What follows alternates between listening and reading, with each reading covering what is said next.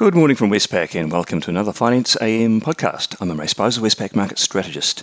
In the financial markets overnight, we saw equities remaining upbeat, anticipating a supportive earnings report season which kicks off in a couple of days. The S&P 500 is up 0.3% on the day to a fresh record high, and bond yields are also higher.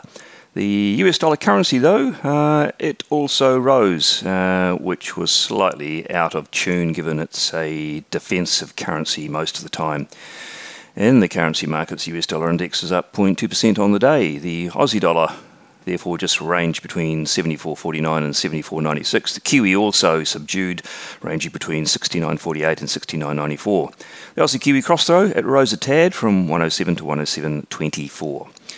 In interest rates, the US two year Treasury yield had a good rise, up 4 basis points to 0.24%, while the 10 year yield rose 5 basis points to 1.37%. Australian interest rates uh, didn't quite match those moves.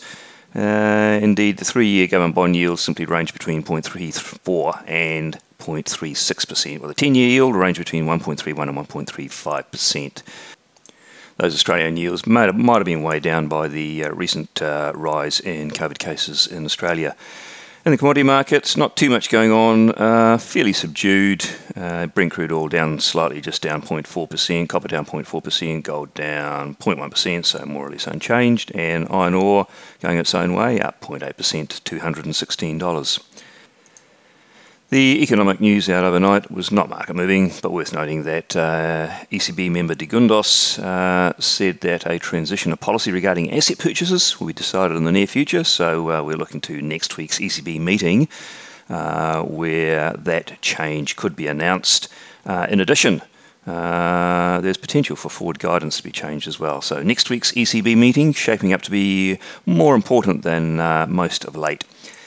And we heard from a couple of Fed members, Kashkari and Williams, didn't say anything new, uh, namely that the jobs market still has 7 to 10 million Americans out of work despite the recovery, and we need to see an improvement there before normalisation of policy begins.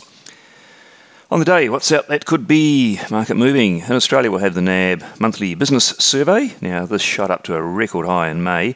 Uh, given that reading, we'd suggest we uh, you might see a pullback for the June update.